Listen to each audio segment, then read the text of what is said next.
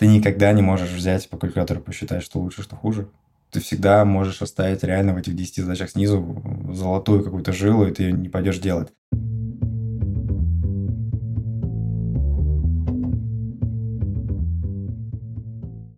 Привет, я Юра Агеев, и это двести семьдесят первый выпуск подкаста Make Sense. Вместе с гостями подкаста мы говорим о том, что играет важную роль при создании и развитии продуктов. Люди, идеи, деньги, инструменты и практики. И сегодня мой собеседник Артём Глебов.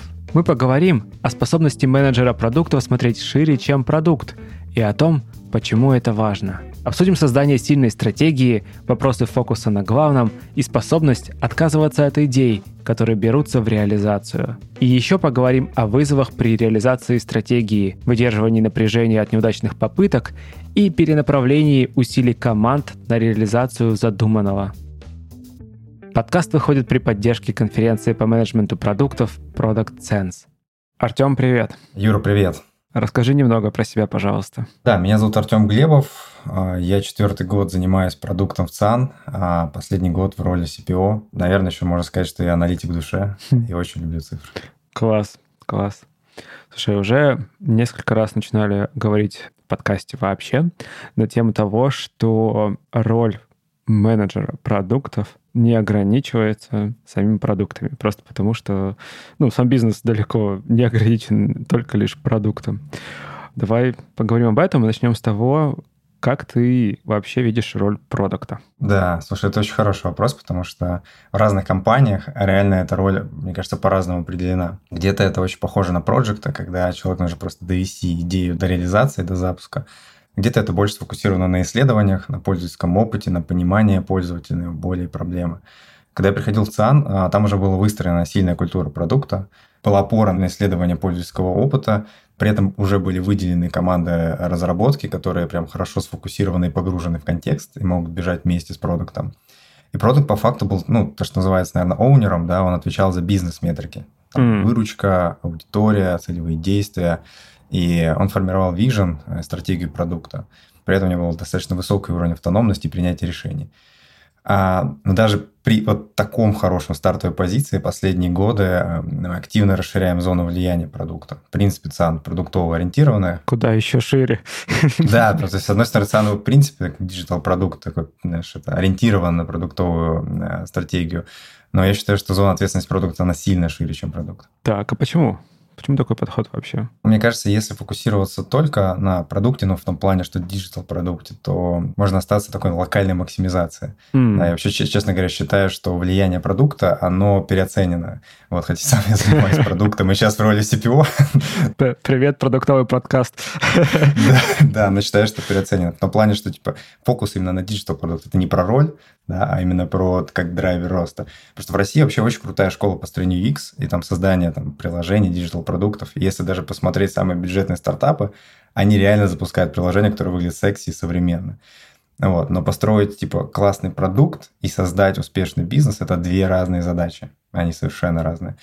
Не знаю, даже если посмотреть на приложение Amazon, да, там можно найти огромное количество кейсов, которые сделаны неудобно или там как-то странно, и кажется, что типа, можно сделать было сильно лучше. Но это одна из самых дорогих компаний в мире, и это не мешает им никак. Есть такой же пример для меня. Ну, не знаю, как бы для меня почему-то он откликается, да, это Ламода и Wildberries. Они начинали в одном секторе примерно в одно время. И вот когда я пользуюсь приложением Ламода, я прям ловлю кайф. Ну, то есть оно все собрано прям классно, прям сделано, продумано, чистенько, аккуратненько, все ю экс. Сделано очень круто с точки зрения диджитал-продукта. Но Wildberries кратно выше по выручке, да, и они пошли другим путем. Расширение ассортимента, построение какой-то огромной логистической mm. машины, огромный фокус на то, как для продавца сделать удобный весь процесс флоу внутри. Ну, то есть, на самом деле, как бы это разные подходы даже к созданию этого. Поэтому последние годы мы много уделяем внимания вопросам, типа, а что мы можем делать по-другому, какие драйверы вообще шире продукта можем использовать, чтобы получать бизнес-результат. И вообще, как можно комплексно закрыть проблему пользователя, да, а не только с помощью продукта. Это очень интересная мысль в плане того, что тоже ну, сталкивался как пользователь, в том числе ну, с какими-то штуками, которые кажутся, ну, очевидной хренью, вот честно скажу. не знаю, ну вот поле для ввода чаевых не того цвета сделали, и у меня просто бомбит. Я такой, как бы, я знаком, как это должно быть по-хорошему, как бы понятно со стороны, да, а тут нифига не понятно, меня бомбит, и я такой, да что вы сделаете, боже, из-за этого. Не буду говорить, какое приложение. Вот. Но тем не менее, с другой стороны, вот та мысль о том, что это может работать, да, там, может быть, будут какие-то протечки. И мысль про локальную оптимизацию, да, то есть локальный оптимум. Окей.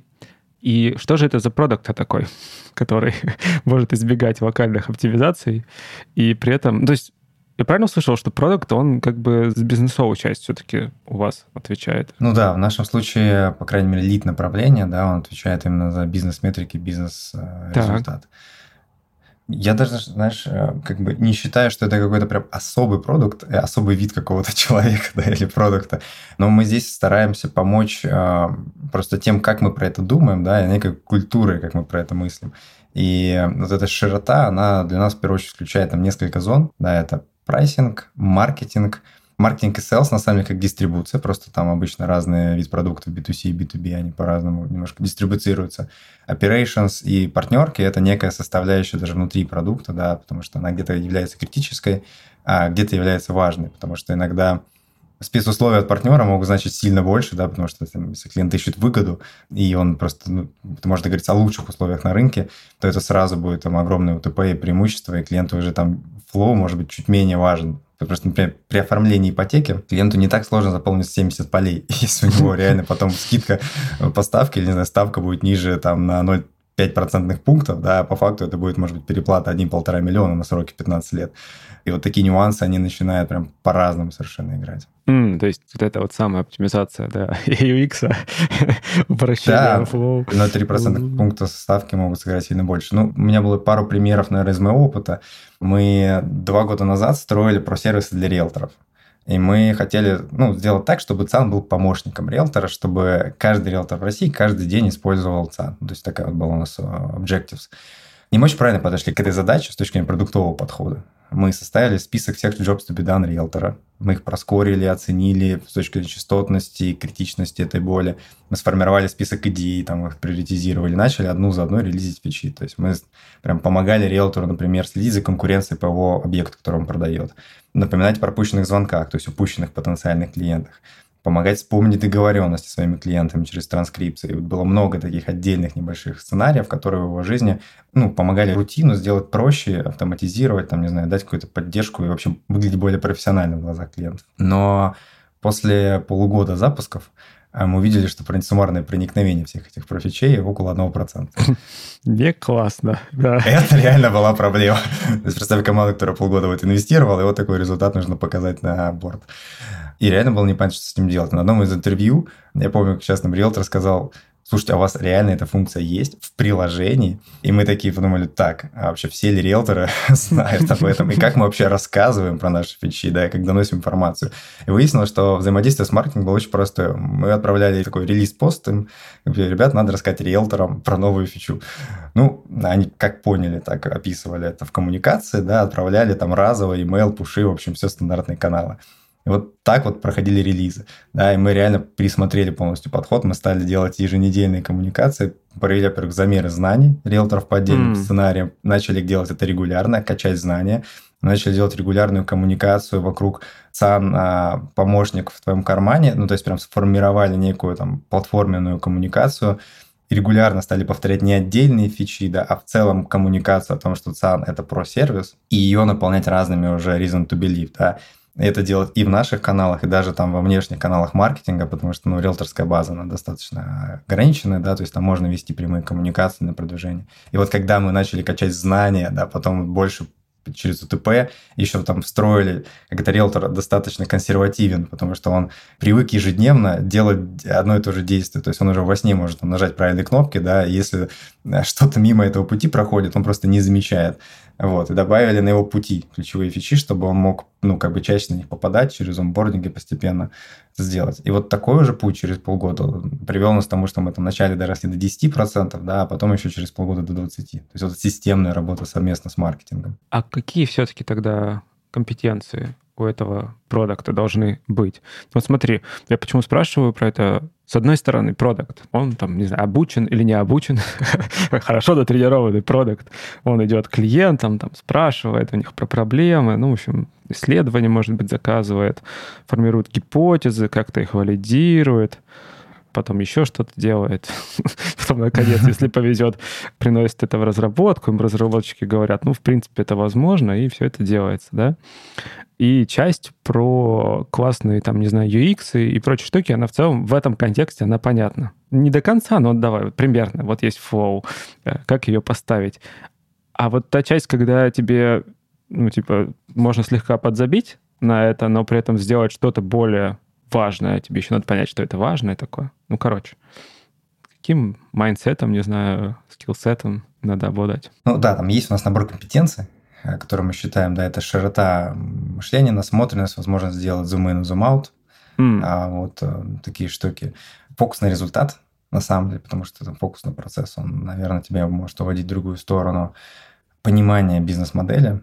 Вот я бы, если, наверное, сложил это скорее в то, на чем мы пытаемся фокусировать, помогать людям. То есть yeah. я считаю, что, в принципе, здесь как это... У людей скорее заложен потенциал к этому, да, и вот его вопрос, как, как помочь раскрыть. Вот, есть три вещи, которые мы, для меня, наверное, там, являются такими определяющими с точки зрения помощи. Это фокус на понимание пользователя, это понимание бизнес-модели, то есть как вообще устроен конкретный бизнес, в котором ты работаешь, и контекст ключевых изменений на рынке. Сейчас, наверное, попробую просто эти три пункта чуть шире раскрыть, потому что пользовательское опыт вроде понятно, там, общаться с пользователем, проводить кастдевы, делать исследования, то есть там очень много разных вариантов, про них прям уже за последние годы наговорили, ну, да, прям да. очень много всего, да, там, и вроде бы все умеют. Но на самом деле, типа, как бы это, мне кажется, тема с бесконечной глубиной. Это я помню себя, когда я приходил в Циан, мне, во-первых, довольно много интересовался уже недвижкой, там в тот момент уже купил несколько квартир, сдавал их, там, не знаю, постоянно пользовался Цианом, а. просто ездил и думал, что я про недвижку что-то знаю. У меня был знакомый риэлтор, я с ней часто общался, и тоже вроде бы казалось, ну, риэлтор, я примерно понимаю, чем они занимаются и профессию. Но вот инсайт, что такое риэлтор и вообще какую роль занимает Циан в моей жизни, у меня случился на одном из интервью. Я просто как позиционировал, типа, в Москве продать квартиру, не разместив на Циан, невозможно. Значит, как бы Циан – это, ну, получается, один из, там, не знаю, главных, что ли, инструментов в жизни риэлторов. Без него невозможно делать бизнес, невозможно как бы вести его. Казалось тебе так? Мне так казалось. Но, вернее, это так и есть. И, исходя из этого, мне казалось, что Циан занимает большую долю времени, не знаю, в жизни риэлторов, так. И большое внимание к нему там в жизни риэлторов. Вот, но я вспомнил одно из интервью, когда, там, как сейчас, по-моему, Татьяна риэлтора звали.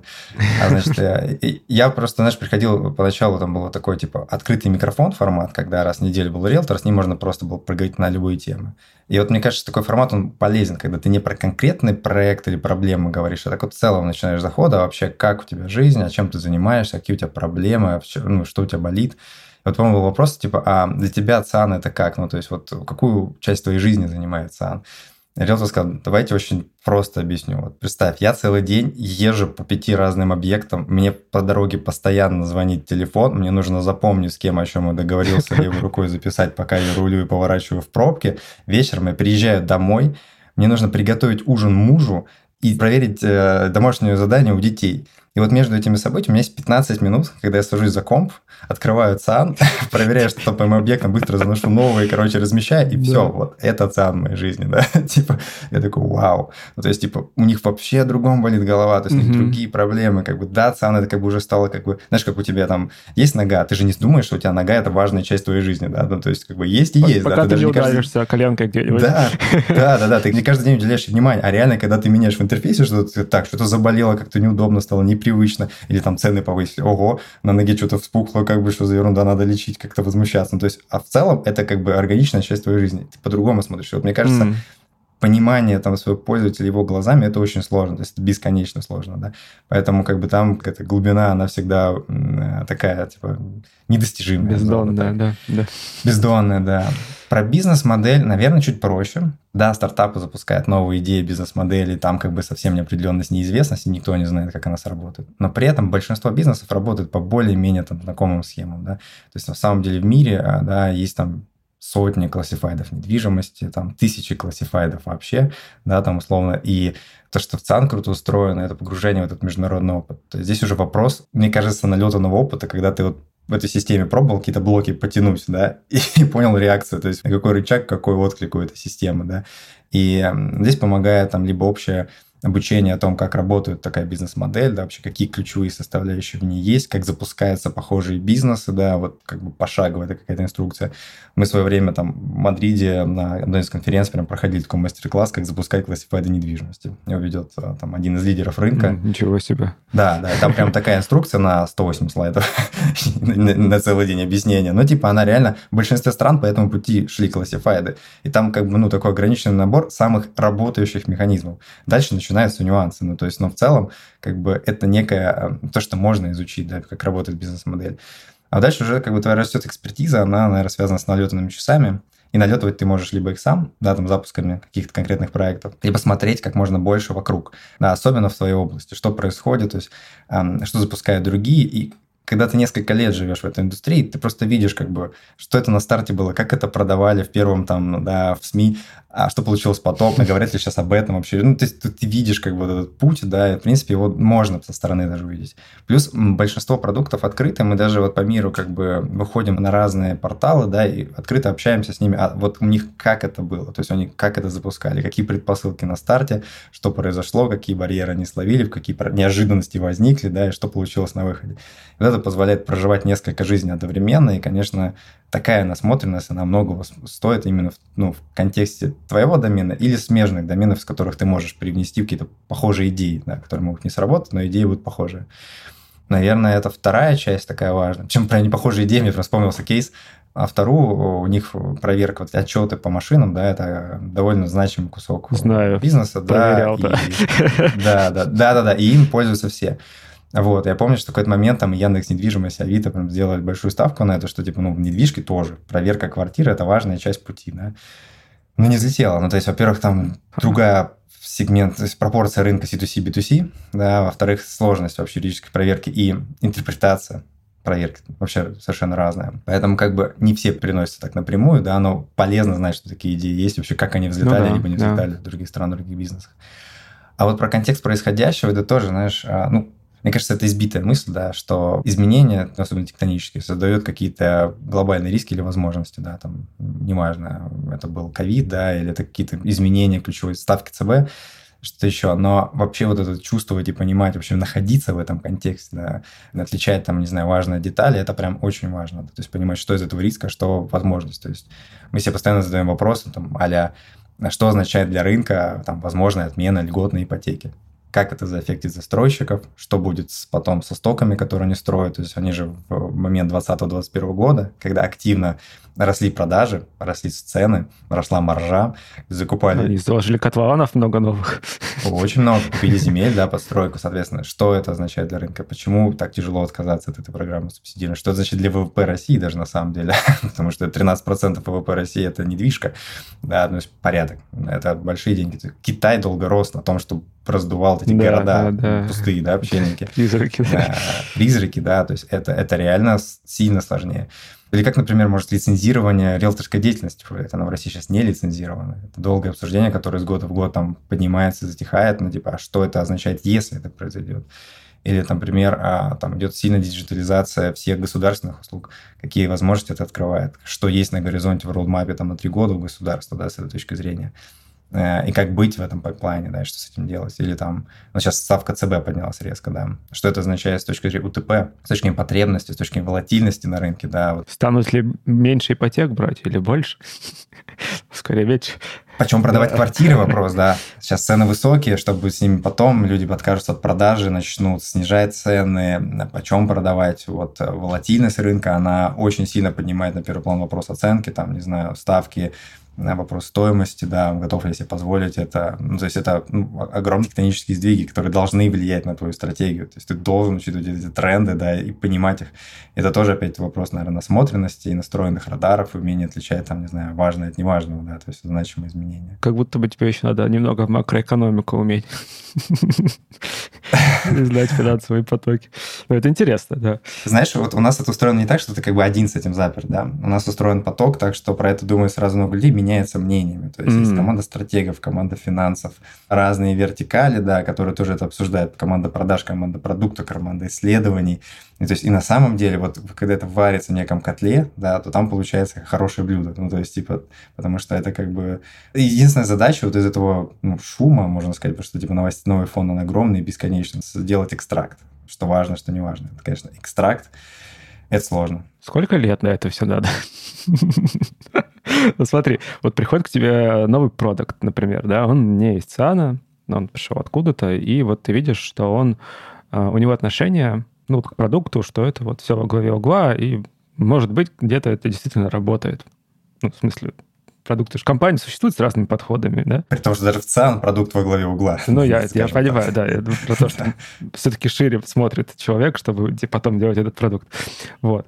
А какие ошибки, ты видишь, люди совершают? Ну, вот со стороны, да, по наблюдениям, если ты наблюдал за такими людьми. Вот. И сколько надо времени, чтобы они начали вот соответствовать вижену продуктовому циану. Ну, давай так. У нас есть такой цикл квартальных защит.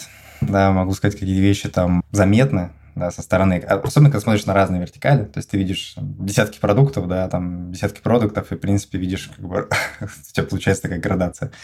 Первая ошибка, она, наверное, самая, как это сказать, самая ранняя, она на middle позициях скорее, когда продукт думает проектами. Он прям mm-hmm. реально думает фичами. То есть смотришь на его просто план квартала, и там набор проектов. Набор фичей, ну, как бы приоритизированных, там, подтвержденных, подтвержденных, другой вопрос, да. Но, типа, первый шаг мы стараемся перевести это хотя бы в набор целей. Я хочу не делать, не знаю, доработки на форме авторизации, а я хочу вырастить авторизацию с десяти до тридцати процентов. Это важно потому что, это возможно потому что. А уже как я это буду делать? Ну, понятно, что там найдутся проекты, можно происследовать user flow, аналоги, бенчмарки, архитектуру, технику, не знаю, то есть все посмотреть, да, но типа изначально ты идешь, зачем ты это делаешь, да, и что ты, как ты поймешь, что ты сделал хорошо.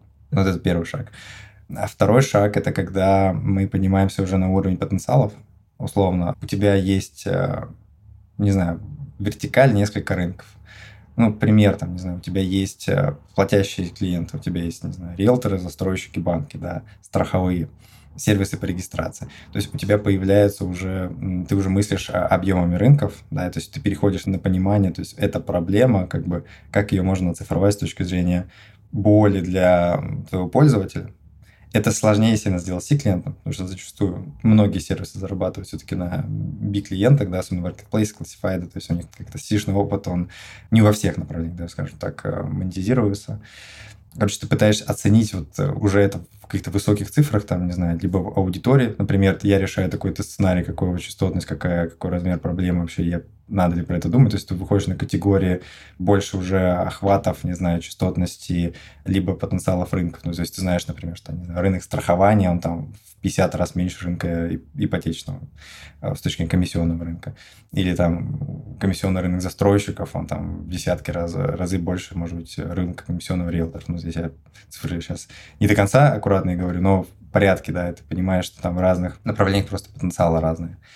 Вот, наверное, такие штуки, да, я прям вспомнил наш пример. Мы с одним из продуктов говорили, вот какой тебе сейчас всех твоих проектов кажется самым классным и важным, чтобы ты через год его сделал, да, и прям тебе показалось, что это было супер важно.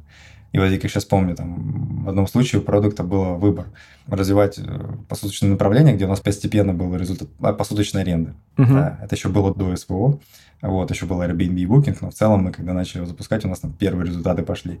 Делать э, на форме выбора услуг, настройку, вот, каких тарифов мы продаем пользователю и почем, э, вот, оптимизировать. И не помню, было что-то, что-то третье. И он сказал, вот, форма выбора услуг. Потому что для меня это очень было понятно. Это реально интерфейс, задача локальной оптимизации, много бы тестов, ну, все на цифрах, все подведено, мало неопределенности, то есть ты идешь как бы, ну, понятной дорожкой. И, и я прям просто не мог понять. Ну, то есть, типа, ты берешь, простое действие делаешь, ты берешь на этом сценарии выручку, умножаешь на двадцать процентов, ну, скорее всего, больше двадцать процентов там тяжело сделать на... Ну, это хорошо, если двадцать. Ну, то есть в прыжке. Да. Просто умножаешь на двадцать. Берешь текущую трекшн по выручке посуточной, которая у тебя есть, да, и просто смотришь на эту линию, и как бы ну, просто понимаешь, что даже если сможешь продолжить эту линию хотя бы год, одно просто в десять раз больше другого. Ну, то есть у человека даже такой какой-то логики не включается. То есть он как бы понимает, как делать эту задачу. Да, он не увидел масштаб, да, потенциал. Он понимает, как делать эту задачу, да, а там неопределенность какая-то высокая, что-то сложное, какой-то бизнес, mm-hmm. какие-то, какие-то штуки партнеры, с ними договариваться, не знаю, вообще... Зачем это? Почему? Причем здесь мы? А как бы продукт, может, у нас не лучший на рынке, как бы и вообще плохой, может быть, даже там на старте. Типа, что с этим делать? Неопределенность отпугивает, да, сложности, на самом деле, они как бы, ну, неизвестность такая прям, как бы, ты не делал, то есть это, это сильно пугает, да. Здесь, конечно, поддержка с точки зрения, что сложный путь идти можно, да, ошибки совершать нужно, вот, это тоже помогает, наверное, раскрыть. Ну, и это диалог про это, и когда у тебя, знаешь, в культуре есть команды рядом, которые так делают, и не получается. Ты, наверное, начинаешь больше задавать вопрос, типа, а может, и я такое что-то найду? Ну, то есть, типа, сделаю там с другой, вообще найду другой драйвер, там, да, не X. Ну да, когда видишь, что это возможно, да. Ой, слушай, это нас подводит к следующей теме. Вот еще ты вначале, когда перечислял навыки, характеристики, наверное, даже продуктов, прозвучала вот эта фраза «zoom-in, zoom-out», про способность смотреть локально и переключаться на глобальное видение. Тут последний пример, мне кажется, немного тоже про это. Но, может быть, я придумываю, ты мне скажи. Вот. И... Ну, отчасти, да. Причем я видел в две стороны проблемы. Да. Zoom in и zoom out. Вернее, давай так, часто бывает, это же вопрос диапазона, да, то есть, типа, это насколько у тебя, ты можешь как-то высоко подниматься вверх и глубоко опускаться вниз, потому что я видел ситуацию, когда люди, естественно, то есть, смещены, там, чаще вниз. Mm, в зум-ин. Сейчас я пойду, закатил рукава, пошел, сейчас пойду вам тут структуру базы данных напишу. Да, ну, типа того, да, там, не знаю, во всех детальках, во всех нюансах, во всех тредах командных, там, вообще, где, может, не надо быть, там, да. Хотя я сам иногда грешу, пройтись по каналу, где-то раздавать мнение, потом думаю себе, блин, что вообще творишь? Сиди спокойно, дай людям работать. Люди работают, да-да-да. Да, люди работают, люди знают свою работу, делают свое дело, да. Но я периодически спрашиваю, ребят, вам как это, да, и мне говорят, слушай, ну, было ценно, как бы я в основном говорю, как бы, посмотрите на какие-то продукты, да, или там вообще такое делали вот здесь, может быть, там пригодится этот опыт. А, ну, иногда бывает, там, еду каким-то мнением по поводу реализации. В общем, да, зум-ин – это часть смещения. Вторая бывает проблема, когда низкий диапазон, человек в серединке находится. То есть, на самом деле, это, мне кажется, хуже. Знаешь, когда, что такое компромисс? Это когда ни то, ни другое. В общем... А, он не может ни глубоко копнуть, ни слишком посмотреть. Да, у него недостаточно любознательности и по такой ответственности, чтобы быть деталь, когда при ага. этом у него недостаточно стратегичности и вижена, чтобы верхнеуровнево хорошо видеть картину. И это, мне кажется, самая злая история, да, то ну, есть да, типа, у тебя да. очень низкий диапазон, узкий. Вот, э, да, ну вообще, да, zoom in, zoom out, такая отдельная большая тема. Мне кажется, в стратегии, в разработке стратегии это прям очень хорошо видно. Это, собственно, была подводка к стратегии. Давай про это поговорим. Ну, то есть, ну, смотри, zoom out, да, по сути, вот даже в одном из записанных тобой навыков про способность смотреть э, стратегически, да, про связанность факторов, которые, кажется, ну, со стороны, по крайней мере, не сильно там связаны. Ну, не знаю, ну, то есть для меня долгое время, например, там ставка ЦБ вообще никакой роли в моей жизни не играла, и, ну, как бы в моем, моей картине мира, давай так. И связать ее со ставкой кредита мне не хватало ума, вот. А тем более с ипотекой потом. Вот. С недавнего времени я узнал это, но тем не менее. Короче, все вот эти штуки, они же такие тоже достаточно высокоуровневые. И, ну, как бы, вот, в каком-то смысле про стратегическое мышление или нет? Да, да, мне кажется, это, знаешь, как-то ступенька в ту сторону. Mm. Вообще стратегия чуть в сторону, давай так.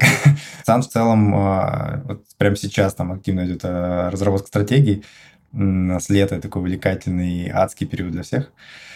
Я четвертый раз прохожу страцикл, два раза проходил его в роли как лида направления, вот сейчас второй раз прохожу как си пи о. И даже несмотря на то, что в ЦАН это реально отстроенный достаточно хорошо процесс, у нас прям очень крутая команда стратегов, которые пришли, как бы у нас есть и шаблон, словно какие вопросы ключевые надо ответить, чтобы скорее всего создать хорошую стратегию, то есть увеличить вероятность создания хорошей стратегии. Есть процесс, есть этап, есть поддержка, диалог нужный там, да, с правильными людьми, но все равно создание стратегии это прям реально большой вызов. И как ты думаешь, что вот самое сложное в создании стратегии? Хм. Мне кажется, самое сложное создание стратегии то, что через непродолжительное время она может стать э, неактуальной. Может mm. быть, это мой э, байс такой. Ну да, это вызов современности, да, тяжело отнести к процессу создания. Поэтому стратегия должна иметь внутри себя механизмы саморегуляции. Слушай, саморегуляции. Если, да, если процесс, да, прям вот формирование стратегии, что самое сложное? Ну, наверное, так, а если взять продукта и спросить его, что для тебя самое сложное вот в процессе создания стратегии, да? Я, кстати, не претендую, что у меня есть хороший ответ, у меня есть свое мнение. Убедить других людей, мне кажется. Это правда сложно, да, это правда сложно. Ну, то есть, если видение есть какое-то, и оно хоть как-то подкреплено цифрами, дальше же вопрос убедить команду топ-менеджеров защититься. Это правда. Тем более, обычно в команде топ-менеджеров всех свои разные мнения. То есть, ты как бы любой идеей попадешь, любой идеей не их попадешь. Да, да, их туда не для этого. Да-да-да, любой идеей не попадешь, поэтому как бы тут такая, знаешь, эта история подогнать невозможно, потому что, скорее всего, консенсуса даже может не быть, ну, такого прям, на уровне деталей, да, на уровне, наверное, глобальных вещей, я думаю, консенсус есть. Но мое наблюдение, что, типа, самое сложное – это отказываться от идей. О. То есть продукты настолько влюбляются, я сам, ну, вообще люди настолько влюбляются в идеи свои, чужие, неважно, то есть иногда это рационально, это рационально, людям очень тяжело. И я лично сейчас много своего времени фокуса трачу на то, чтобы сужать вот список там потенциальных ключевых прям ставок, да, которые есть в стратегии, до какого-то очень минимального, самых ключевых драйверов. И здесь есть такой, знаешь, нюанс, вот, кстати, про изменение мира. Да? У нас стратегия трехлетняя, хм. Она обновляется каждый год. То есть, казалось бы, маразм, но за три года все поменяется. Но мы делаем это, исходя из большей цели, чтобы принималось решение долгосрочное. То есть не краткосрочные тактические шаги, да, а мы это делаем, понимая, что через несколько лет рынок придет туда, нам, чтобы быть ним... Ну, короче, знаешь, пас на опережение, да. То есть поэтому трехлетний горизонт, да, не потому, что мы за три года хотим все распланировать и записать. Но здесь же кроется как бы такая ловушка. Из-за того, что у тебя трехлетний горизонт, ты можешь достаточно просто взять почти все свои крупные идеи, разложить их по роудмапу, просто приоритизировать, что самое важное делаешь в первый год, потом во второй, потом в третий. И на выходе как бы вроде получается стратегия трехлетняя, но сами получается роудмап, приоритизированный бэклог. И вот для меня как бы вот эта штука является как бы такой ловушкой, да, то есть на самом деле нужен не приоритет, там, не знаю, не бэклог на три года и роудмап, а нужен вижен, который типа за три года сможет развиться, то есть скорее должно быть меньше направлений, которые смогут иметь развитие за три года, в которые там, знаешь, ты можешь инвестировать несколько лет, там, несколько этапов, да, чтобы сделать что-то большое и значимое, а не то, что ты сделаешь все понемножку. Опять вот эта локальная оптимизация, ты сделаешь много отдельных проектов, не связанных друг с другом, у них будет невысокая синергия, и на самом деле стратегия получится просто набор инициатив. Это не стратегия, да, это просто типа, ну, roadmap, ну, то есть, не знаю, у него ценность кратно ниже. Пример недавно с одной из команд сидели. Значит, там у нас какой процесс? Начали брейншторм, получился очень широкий список идей. Там, ну, допустим, шестьдесят у команды примерно получилось. Потом команда садится сама внутри, пытается их сгруппировать, выкинуть совсем какой-то футуризм, либо что-то мелкое. Обычно получается какой-то список из двадцати таких достаточно крупных ставок. Ну, двадцать, десять, по-разному бывает. Ну, команда обычно чем-то типа райс скорит их внутри. С одной из команд мы проходили просто попросили поддержать, посмотреть на этот список, дать фидбэк и где-то какие-то другие точки зрения. И там был список из двадцати пунктов, десять из которых попали с высоким уровнем, да, и десять как бы с низким уровнем по райзу.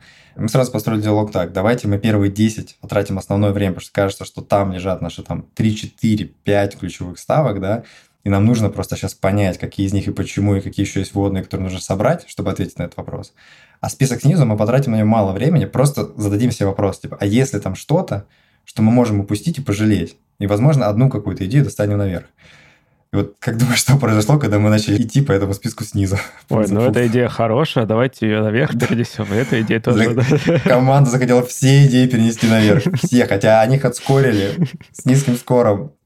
Ну, в каждой идее что-то, за что хочется зацепиться. Вот здесь я тормозну и сказать нет. Вот, то есть прям это реально на самом деле довольно жесткое умение как бы и ответственность. На самом деле, отказаться, потому что там точно идеи, которые кому-то нравятся. Там идея кому-то нравится в бороду сто процентов. Угу. Возможно, он сам-то записал ее. И ты должен сказать, нет, мы даже не то, чтобы не будем это разрабатывать, мы даже не будем discovery этого делать. Мы там какие-то вещи даже не пойдем, мы не будем себе голову забивать, а мы не будем тратить свое время, энергию команды, потому что любое действие – это энергия. То есть даже самое маленькое, оно тянет за собой как бы следующие шаги, и ты думаешь, что сделал шаг в один день, на самом деле это выльется в неделю. Вот обычно это так происходит. Это подтянет за собой череду событий. То есть вот не делать это иногда настолько эффективно, и это настолько сложно. Но сложность вот именно в людях. Ну, в смысле, в том, чтобы... Даже не в людях, а в человеческом стремлении вот понравившуюся идею все-таки как-то попробовать, все-таки дать ей шанс. Я думаю, здесь много. Ну да, это точно вопрос в человеке, наверное. То есть в каком-то смысле. Потому что неопределенность. Ты никогда не можешь взять по калькулятору посчитать, что лучше, что хуже. Ты всегда можешь оставить реально в этих десяти задачах снизу золотую какую-то жилу, и ты ее не, не пойдешь делать. И это реально твоя ответственность. Ну, то есть, что... Ну, то есть, это ты должен принимать. А, ну да, такое возможно. Появится какой-нибудь стартап, делающий да, это. Да. А ты будешь волосы сорвать на голове, что ты этого не сделал. Конечно, такое возможно. Вопрос просто, ты как-то ну, должен принимать эти решения. Должен брать на себя вот эту как? ответственность. Как? Да, вот вопрос ответственности, да, то есть... Как это, знаешь, знал, знал бы Прику, жил бы в Сочи.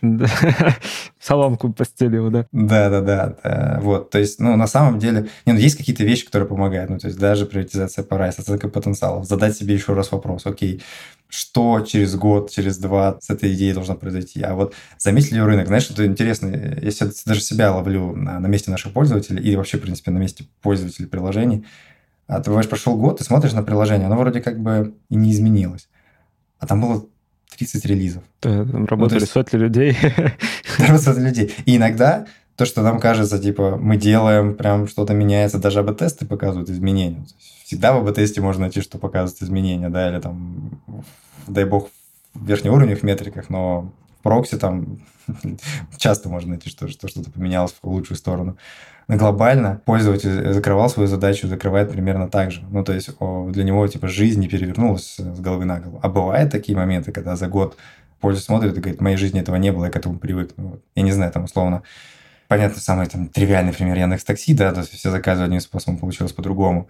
И как бы там колл-центры автопарков автоматизировали свою линию, там не, не ускоряли, там, не знаю, доставку машины, да, это все равно невозможно достигнуть такого опыта другого. Таких примеров достаточно много. То есть вот эти вещи, короче, можно себе задать вопрос, типа, через год, насколько будет заметно изменение для пользователя. Еще одно упражнение, которое здесь подходит, наверное, представить, что ты член совета директоров, да, и вот ты смотришь на весь бизнес, и тебе принесли список этих проектов. У тебя есть еще десять других направлений, да, вот что ты будешь про них думать? И у тебя еще нету там capacity вникать в детали. А можешь ли ты там запичить за две минуты в коридоре вообще, что глобально изменит твое направление за следующий год? Останется что-то в голове у совета директоров после этого, да? Вот. Или типа они так пройдут мимо, типа это какие-то локальные мелкие штуки, да, там, скорее всего, не повлияющие на глобальную жизнь ни пользователя, ни бизнеса. Мне кажется, в ю эс ди есть такая штука. Она, конечно же... Как это? Если бы у нас был у всех навык к совету директоров, мы все были в совете директоров, но пока не там. Да, значит, нам еще недостаточно опыта, недостаточно насмотренности, недостаточно матюрности принимать сложные решения, да, там, в том числе э, и видеть эту разницу, да. Вот, поэтому как-то так. Я, мне кажется, не совсем на твой вопрос ответил, но, мне кажется, у меня нет простого рецепта. Да вот да, что простого ответа и не будет. Это всегда... Опыт. Слушай, мне, мне поэтому и нравится история, то, что все равно люди, они копят опыт. Ну, то есть, как это, знаешь, избитая истина, десять тысяч часов налетанных, ну, так и есть. Ну, то есть, любой профессии, любой задачи, любом даже бизнес-домене – это компетенция. Ну, не компетенция, это как актив растет в человеке. Да? Особенно, если человек все-таки обладает энергией, там, любознательностью, да, open-minded, как бы предполагает наличие разных версий, предполагает наличие того, что для другого человека это может быть, значит, совсем другое, но с точки зрения там, влияния на него, да, ценности, взгляда, отношения к этому, то есть и, м- принятие неопределенности, да, что типа никогда не будет ответа. Ну, то есть ты никогда не узнаешь, как бы было по-другому, да, и ты никогда не знаешь точно, что ты делаешь правильно. Ну, то есть ты как бы как-то движешься в этой неопределенности, да, и можешь чуть-чуть энтропию уменьшать. Вот соседство, да, стратегии и неопределенности. Вообще вот тоже говорили уже несколько раз в подкасте, что разработка любой стратегии — это в каком-то смысле попытка заглянуть в будущее. По-другому сложно, на самом деле, говорить о стратегии. Проектировать. Да, да, ты проектируешь, а ты представляешь себе образ того, куда ты идешь, в каких обстоятельствах это будет происходить, примерно, хотя бы. Вот, и от обратного там, или, наоборот, к этой штуке ты уже простраиваешь вот это все. Вопрос такой. Уже немного говорили про Zoom-Out. Но, мне кажется, не договорили как раз про третью часть, когда люди очень сильно отлетают. Ну, то есть, вы обсудили вопрос, когда люди слишком сильно фокусируются, когда они посерединке, а вот часть, когда они способны отлетать. Как не отлетать? И что значит вот достаточно высокоуровнево смотреть? Между слишком в zoom-out не ходить, да? Да. Смотри, мне кажется, чтобы не отлетать, помогает общение с пользователем. Mm. Вот, типа, понимание пользователя, оно помогает не отлетать. Да, вот отлетает больше, чаще всего, когда думаешь, что они делают что-то важное, значимое, что-то у них прям свой царство, замки настроено. А пользователь вообще такой со стороны смотрит, ты очень собираешься, зачем, зачем нам все это, мы вообще не понимаем, к чему все это, да. Вот, мне кажется, пользователь помогает не отлетать очень хорошо. Это раз. Второе, общение с метриками. Mm-hmm. Страшно не звучало. Но они тоже подсказывают, как бы отлетел ты или нет, да. То есть заметил ли кто-то это изменение, как он на него реагирует, что с этим происходит.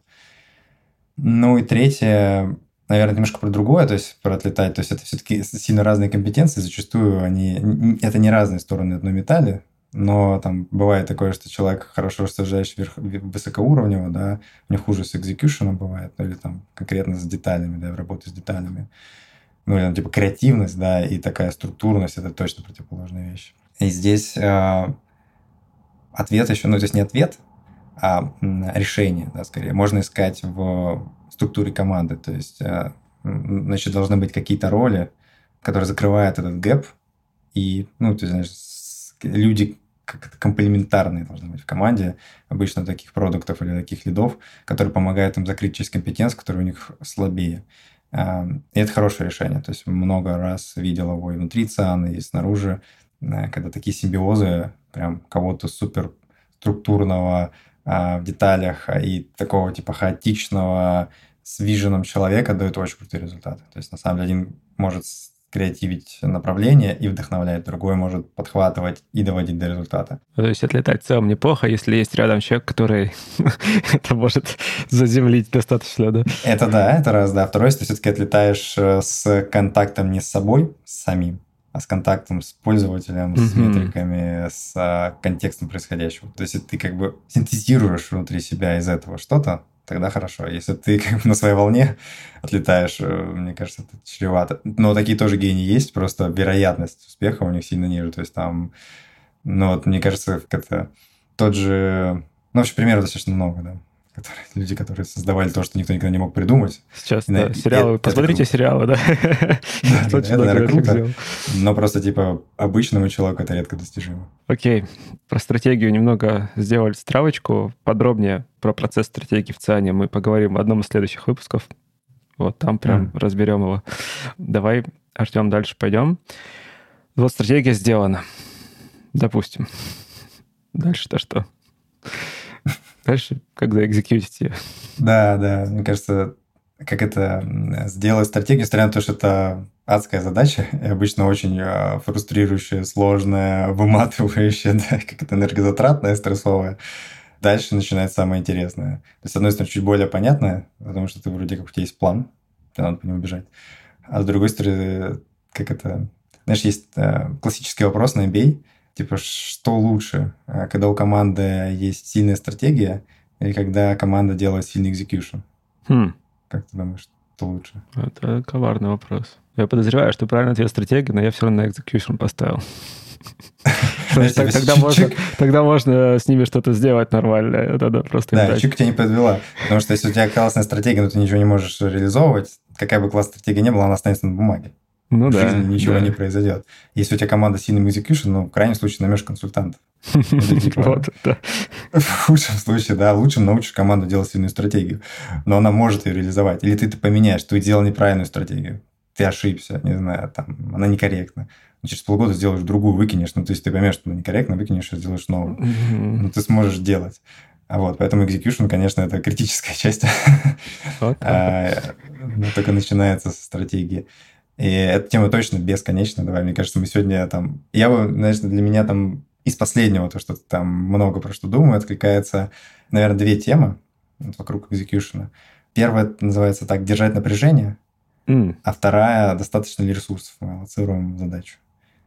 И, ну, наверное, так, про первую, про «держать напряжение», да, а, это, кстати, немножко связано с фокусом. Yeah. Вот когда у тебя бэклог большой, приоритизированный. Вроде как бы у тебя есть приоритеты, ты делаешь самое важное. Но есть еще такая вот разница между, когда у тебя три-четыре фокуса ограниченных, ты все равно отказался делать, и когда у тебя бэклог из сорок идей, но он приоритизирован. Ты начнешь делать идею, сталкиваешься с проблемой. Ты такой думаешь, ладно, окей, порешаю. Делаешь дальше, сталкиваешься еще раз с проблемой. Не летит, нету отклика, что-то еще. В случае, если у тебя бэклог с приоритетами, тебе очень легко сказать, слушай, ну, у меня большой бэклог, так давай я сейчас пощупаю другие идеи, я переключусь. Ну, то есть типа, там может быть проще. Ты начинаешь пробовать следующую идею, а потом еще одну идею. И в какой-то момент у тебя там может быть десять идей, которые ты быстро попробовал. И обычно в таких случаях, ну, то есть, не знаю, это, может, мое наблюдение, может, супер смещенное, да, когда ты по чуть-чуть пробуешь, там обычно и не получается. Ну, то есть, там есть низкие mm-hmm. фрукты, которые ты можешь сорвать, и ты вот эту локальную оптимизацию сделать. Но зачастую, как бы, ты теряешь это напряжение, то есть, ты его не выдерживаешь, ты переключаешься на следующую задачу, да, и ты как бы... То есть, ты имеешь в виду под напряжением, да, способность э, как-то... Неудачи. Да. Проблемы. Неудачи, да. если, ты, если это нет задачи на уровне вот в этой форме, надо что-то оптимизировать, да, и поэтому я и занимаюсь, если там не оптимизируется, я там, ну, конечно, не надо биться в стену, да, но если это решение на уровне для моего клиента самое важное сейчас, это стоимость ипотеки, да, и я буду делать все, чтобы им дать, не знаю, лучшую там, цену там, на рынке, возможно, или для него самое важное – это ассортимент. Я сделаю все, чтобы дать этот ассортимент, у меня будет не получаться, я буду находить проблемы, но я понимаю, что вот эта цель, она самая важная. Я буду к ней двигаться, то как бы вот там держать напряжение, что не получается, не получается, не нашли, то есть постоянно пробовать по другим углом, не знаю, другие идеи, там, садиться, как бы продолжать это делать, это, мне кажется, важно. И вот тогда фокусы здесь опять помогают тебе как бы держать это напряжение, потому что у тебя, как, знаешь, ну, ступать некуда, да, там, позади Москва, все, там, Наполеон идет, то есть ты должен это делать. А, и здесь реально, как это, работает иногда магия. Тут я несколько раз видел на примерах команд, когда такая магия работала. Там одну команду мы запирали с э, историей. Нам нужно количество объявлений. Запирали если... в комнате? Ну, условно так, да. То есть запирали с этой проблемой. Да, понятно. Да, да. И команда говорила... И первый ректор был команды продукта. Типа это вообще задача команды продаж. А это вообще зависит от цены а на услуги. Это зависит больше от того, сколько мы лидов даем клиентам. Мы вообще здесь делать почти ничего не можем. Ключевой компонент. Ну, там еще парочку потрогаем, но в целом там очень ограниченное влияние на эту историю. Потом, значит, совместно с продажами начались регулярные рабочие группы. И был еще раз там эффект. Типа, что происходит? Мы тратим свое время впустую, какие-то тактические вещи обсуждаем, какие-то отчеты, вообще все непонятно. Мы не это должны делать. Ну, в общем, такой прям пушбэком. И где-то через два-три месяца с настройки такой, знаешь, с командами там началось рождаться. То есть, типа, реально началось рождаться, когда ребята нашли там вначале в аналитике потенциал, потом в продукте, что mm. вообще-то могут они здесь помочь вот тут и вот тут. И как бы совместная работа, она даст быстрее результаты, сильно лучше, да, то есть, чем это делала отдельная команда продаж. И это было про напряжение, потому что типа, прям было, да. знаешь, такой пушбэк, типа, давайте мы не будем этим заниматься. Был ответ, нет, будем этим заниматься. Ну, то есть, типа, да, нужно искать, да, сложно, непонятно, непривычно, whatever. Ну, типа, ответ можно найти. Слушай, это прям, да, как, как в спорте, на самом деле. Но если тренируешься чему-нибудь, там, я не знаю... Кстати, хороший. Да, то тебе это напряжение необходимо преодолевать, чтобы был рост. Ну, я не знаю, там, железки тягать, я не знаю, там же есть на, на разрыв мышц упражнения, ну, на, на микроразрывы, да, там, в беге то же самое.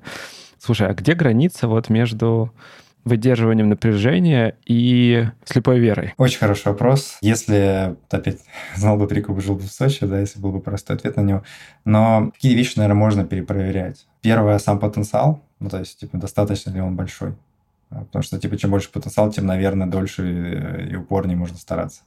Второе, делаем ли мы то же самое или мы меняем? То есть, мы все равно по дороге получаем инсайты. И, наверное, пока это режим «мы думали так, мы поняли, что не так», и теперь вот так нужно делать. Пока такой цикл повторяется, и пока он достаточно уверенно звучит, можно продолжать делать это, mm. пытаться это делать, да. Если э, есть трекшн, э, да, потому что тоже, да, самый простой кейс. Когда у тебя начинается трекшн, он медленнее может быть, да, там сложнее, обычно медленнее, сложнее, он есть. А, значит, как бы попали. А вот, э, что еще?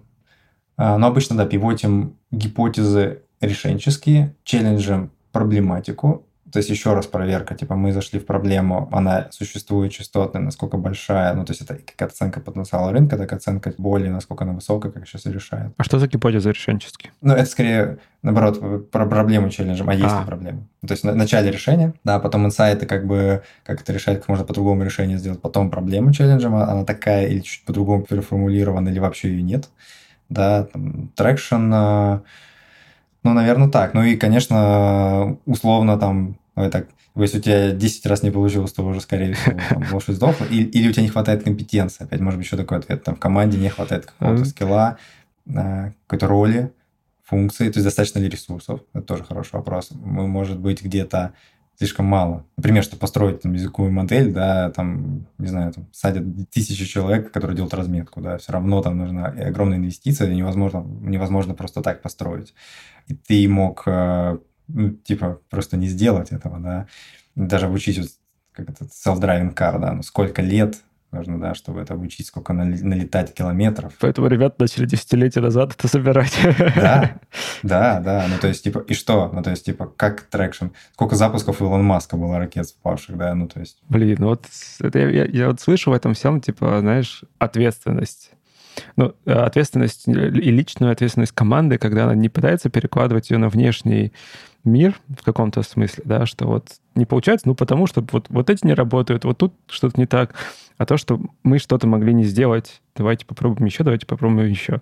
Вот, мне кажется, просто вот эта граница, где надо перестать, если все-таки не получается. Просто для меня это сложная часть, вот честно скажу тебе, на, на личном опыте. Недавно с другом разговаривал, он предприниматель, правда, не продукт, да, но он прям, знаешь, какое-то время м- в сторону опять идут. Типа есть культивация от этого принципа agile, быстро пробовать. Да, бросаем, не работаем, бросаем, пивотим, да, туда-сюда. Да. Бросаем. Она в некоторых ситуациях точно хороший инструмент. То есть здесь же вопрос всегда типа выбора правильно подходящего инструмента. Зависимость от того, какую задачу решаешь. То есть у тебя достаточно низкого уровня сформулирована проблема. Короче, мне кажется, чем более низкого уровня сформулировал задачу на уровне продуктовой метрики, конкретной фичи, тем быстрее, наверное, цикл, и, и быстрее ты можешь бросать. Чем более core проблему ты берешь, чем более э, такое, знаешь, фундаментальное ты пытаешься создать, тем больше, скорее всего, времени, проблем, которых ты не знаешь на старте, ты столкнешься, тем больше преодоления усилий, и вообще фокус тебе на это будет нужен. И еще, конечно, опять, как ты говорил про аргументацию, тебе нужно будет чем доказать, что надо продолжать, когда это тоже будет непросто. Ну, то есть, типа, многие будут думать про это. Все больше и больше начинаю понимать, что, типа, не искать нужно там новые возможности, потенциалы, да, а прям продолжать делать. То есть не то, чтобы делать одно и то же, да, но типа растить свою компетенцию в каком-то определенном направлении. И, скорее всего, тогда, ну, то есть тоже стандартная история, что ты в нише станешь настолько сильным там либо экспертом, либо профессионалом, либо продуктом, да, что, ну, это... Экспертиза начнет за края переливаться и захватывать новые. Ну, не знаю. Это тоже рисковая стратегия. Вопрос же, типа, все стратегии рисковые. Все сложные. Ничего простого нет. Ну, то есть ты не можешь сказать, у соседа огород зеленее. Кто-то работает консультантом двадцать четыре часа в сутки, да, кто-то перед э, менеджментом защищает идеи, вынужден там много достаточно приседаний делать, кто-то берет на себя риск, открывает бизнес, да, и с высокой вероятностью понимает, что он может, огромной вероятностью, ничего у него не получится, да. Все пути сложные, ну, то есть ничего простого нет. То есть придется как бы прорываться через это. Как, знаешь, ты не можешь выбрать комфортный путь, но ты можешь выбрать, какую из болей тебе приятнее выдерживать, ну, то есть какой А-а-а. тебе кайф ловишь, ну, то есть, да, знаешь, как в спорте будет, разный спорт, и ты какой-то из них тебе заходит, кайф, да, но все равно преодоление, нет, да. да. У всех разные преодоления, да. Бывают люди, которым никакие преодоления не отвлекаются, это тоже нормально, но, наверное, просто, типа, вот этой внутренней какой-то иногда злости, иногда энергии, иногда вдохновления может не хватать, да, там, чтобы прям какой-то делать прорыв. Класс, класс. Интересная тема. Ты еще упоминал ресурсы как один из вызовов в реализации стратегии. Да, ну это такая тема для меня, знаешь, последний год я для себя открыл прям с другой стороны, насколько все-таки э, оргструктура сильный инструмент, да, на самом деле, для достижения цели. Здесь, наверное, в широком смысле на оргструктуру смотрю, то есть не только там команды и кто кому подчиняется, да, а в целом, когда стратегия сформулирована, да, достаточно для каждого фокуса количество людей, команд, компетенции командные талоцировано, достаточно ли вовлеченность в это стейкхолдеров, смежных команд, да, у нас и кейсы могут быть разные, да, то есть это может быть условно переброски людей от найма дополнительных ролей до сбора под одной целью. То есть у нас в прошлом году под одной целью собралась маркетинг, си эр эм команда, там одна из команд продукта. Просто у них была одна цель, да, и они прям работали в единой рабочей группе, даже зачищали кварталы вместе, просто чтобы синергии появилось еще больше внутри команд. И это тоже какое-то такое оргструктурное решение, такая проверка, какие направления, исходя из стратегии, похоже, пора ставить на холд, да, какие усиливать. Ну и да, иногда это в том числе переброска прям между руководителями, смена задач для команд. И тут мы снова возвращаемся к человеческому. Как люди цеплялись за идеи, так и здесь они будут не желать изменений. Это правда, это правда. На самом деле с структурными изменениями прям много может быть сложностей. Люди цепляются, ну да, горят. У нас был причем кейс один раз команды, которая настолько горела своим кейсом, когда мы его закрыли, предложили, ну, то есть мы никогда вообще, никогда за всю историю ЦИАНа, когда закрывали проект, не увольняли людей, потому что у нас всегда очень много задач и вызовов интересных. Но был один кейс, когда настолько команда влюбилась, что там почти половину команды мы потеряли, когда закончили этот кейс. И это прям была ситуация. Причем они создавали эту атмосферу. Есть такой сайд-эффект, да, но он не всегда есть, да, особенно все равно, если у продукта, как сказать, есть такой... Все равно внутренний цикл роста. Пример, у нас два, наверное, кейса могу поделиться. Один из продукт оценка, то есть мы хотели сделать так, чтобы на ЦИАН была самая точная оценка в России. Долгое время инвестировали. Это ресурсы, команду, там, имейлы, продукт и так далее. Мы прям сильно раскачали аудиторию этого продукта, да, качество, покрытие. Квартиры или там, я видел стоимость аренды, по-моему, или это не у вас? Аренда, продажа квартиры, домов, участков. То есть мы покрывали, во-первых, разные категории объектов, да, во-вторых, растили точность этой модели, там, и растили ю экс взаимодействие с пользователем, то есть так, чтобы она была в нужный момент, под рукой там и так далее. Было понятно интерпретируемо. При всех э, нюансах. Да, что, как это сказать? Ты можешь сказать, почем можно продать квартиру в тот момент, когда ты подписываешь договор о купле-продаже. До этого ты не можешь сказать, почем возможно продать эту квартиру. Потому что на нее будет какой-то один специфический покупатель, и от многих нюансов будет зависеть диапазон, в котором вы договоритесь. Но диапазон есть. Диапазон есть.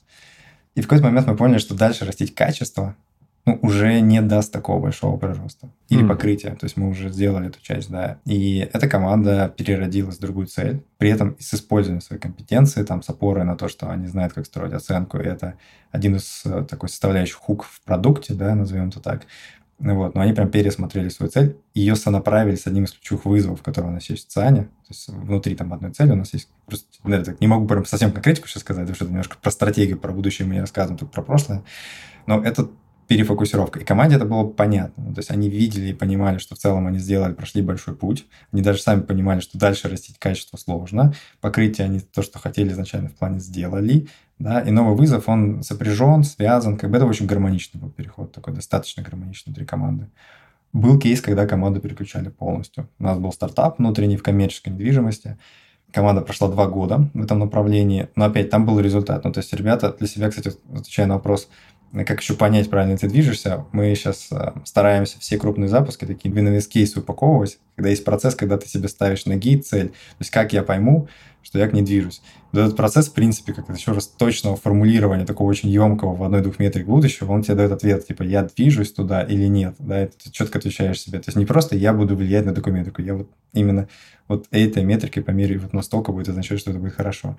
И дальше по дороге либо у тебя есть идея, что пошло не так, как с этим работать, либо ты ну, пару гейтов проходишь мимо и понимаешь, что это не так. Вот с той командой было как раз похоже, они строили большой продукт, но в итоге выручка, которую изначально ожидали, она не реализовалась. Ну, то есть было понятно, что типа пробуем раз, два, три продавать этот продукт, поняли, почему не продается, что там большой еще путь для того, чтобы это заработало, причем он операционный, а не продуктовый, там нужно было собирать огромную базу.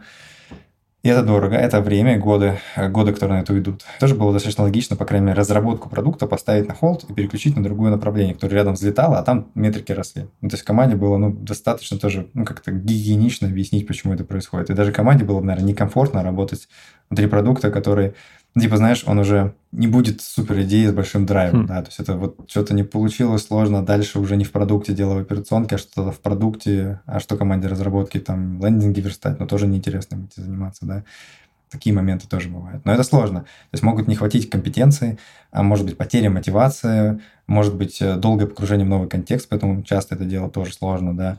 Притирка, особенно при смене руководителя. Да? Конечно, есть риски потери части команды. Вот. Но в целом мы внутри сейчас растим гибкость и отношение к тому, что проект – это некий цикл, да, и в конце может быть другой проект и смена. Что может, да, переключение. Да, и это как бы когда происходит с тобой... Ну, ты знаешь, человек очень адаптивен. Да? Хм. Первый раз события в жизни вызывает шок. То есть мы все понимаем, как мы сейчас к новостям относимся, это уже как бы совсем другой уровень отношений. Так же здесь. Ну, то есть первый раз, когда ты меняешь проект, думаешь, блин, проект будет неинтересный, руководитель будет странный человек, мы вообще будем делать какую-то ерунду. Ты понимаешь, что нет, мы это делаем как раз для того, чтобы делать лучшие проекты, с которыми возможен сам. Да, мы не делаем это часто, будет достаточно длинный путь, как бы, чтобы успеть погрузиться и поработать с этим проектом. Это, ну, наоборот, удовольствие. То есть ты знаешь, что ты не будешь вдруг оказ... не окажешься в продукте, который вот никому не нужен, не интересен, завис, и просто мы его делаем, потому что забыли про него, и где-то он лежит сбоку. То есть это, наоборот, хорошо для команды. Продавать идею, да. То, что это сложно, как бы, знаешь, бизнес строить сложно, все сложно, поэтому как бы это не повод отказываться от того, чтобы это не делать, да. Вот. Продавать идею, да, ты прав. Говорить с командой, объяснять логику принятия решения, объяснять, что из себя будет представлять новая задача, погружать в контекст, да, и вот этот период перехода особенно сопровождать там и с командой, и с новым лидером, или старым лидером. Этот диалог, он очень важен. Конечно же, людям нужна эта прозрачность, нужно доносить, почему приняты такие решения, то есть это, конечно, критично. Я еще наблюдал тоже, вот, что команды, они как бы привыкают, особенно если продукт какой-то делают, вот прям кусочек в продукте или там что-то такое, ну, что прям обособленное. Они начинают считать его своим, потом им, ну, реально обидно отпускать это. Знаешь, такая, как прикипели, родное. Да, да, это правда. Что делать с этим? Точно так же? Ну, ребят, ну, хватит, отпустите. Как это... Как отдыхать, да, надо не уставать. Ну, то есть, как людей отрывать, надо не давать им прикипать. Ну, то есть, в плане, что... Что такое прикипел, да? То есть, больше хочется, чтобы люди прикипали к тому, чтобы делать классные результаты и запускать интересные новые проекты, чем к тому, что вот конкретно эта mm-hmm. штука классная, да? Что если у меня закончился потенциал, странно к ней прикипать. Ну, то есть, значит, ты ну, хочешь дальше что, в флетах, хочешь... Ну, то есть, кажется, вызов должен скорее драйвить, да, или амбиция, или интересность, а, там, или а, желание решить какую-то проблему пользователя. А если ты решила, здесь ты вышел на плато, ну, то есть, что, зачем к этому прикипать? Мне кажется, это нас немного возвращает к началу разговора про способность смотреть на бизнес не только как на продукт, а более да. целиком. О, давай резюмировать потихоньку. Ну, во-первых, да, мысль о том, что смотреть шире, чем продукт, это была первая наша дискуссия. Угу. Потом была стратегия и способность смотреть сверху, и что нужно для реализации стратегии. А там способность еще отказываться от идей была, и вот работать с ресурсами, и что-то еще. Знаешь, я как-то думаю про эти области, да, вот у меня пересечение в одной точке находится. Вообще искренне верю, что все решают люди, да, несмотря на то, что у нас сейчас такой бум и трансформация, но вот мне искренне верится, что мы как люди пока умеем вдохновляться, там, иногда чувствуем злость от неудач, там, хотим менять мир или там, хотим получить внимание, короче, вот это вот создает энергию действия. То есть люди – это такой главный капитал. И сильный лидер, он способен создать команду внутри, построить процессы, то есть сделать сильный экзекьюшн.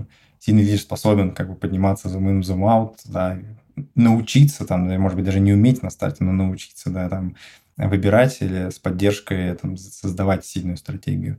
Ну и тогда получается уже результат. Ну, то есть кажется, что все равно все это начинается с человека, и поэтому, наверное, это еще одна из тем, которая у меня сейчас тоже постоянно в фокусе внимания последний год, это найм. Правда, там в последнее время закрыли там, две позиции, дизайн-директор, директор по транзакции, и я прям чувствую, насколько правильный человек, это прям вау. Ну, то есть, типа, ты когда приходишь на встречу и понимаешь, что вот с этим человеком можно построить что-то большое, и команда есть отклик, ну, то есть, на самом деле, правильные люди на правильных местах, это очень много значит. Сейчас у меня есть еще один такой же вызов, да, мы сейчас ищем... Да, в Buyer Experience, тоже достаточно большая команда, под которую ищем сильного человека. Но вот люди, правильные люди, это точно стартовая точка. Класс. Отличный финал. Артём, спасибо тебе большое за беседу. Мне было очень приятно поговорить. Спасибо большое, Юр, что позвал. Было одно удовольствие. До встречи. Пока-пока. Пока-пока. Это был двести семьдесят первый выпуск подкаста Make Sense. Сегодня вы слушали Артёма Глебова и меня, ведущего подкаста Юру Агеева. Если вам понравился выпуск, и вы считаете информацию, которая прозвучала полезной, пожалуйста, поделитесь ссылкой на выпуск со своими друзьями, коллегами, знакомыми. Оставляйте комментарии, ставьте лайки в сервисах, где слушаете подкаст. Это поможет большему количеству людей узнать о том, что он существует. Спасибо, что были с нами. До следующего выпуска. Пока!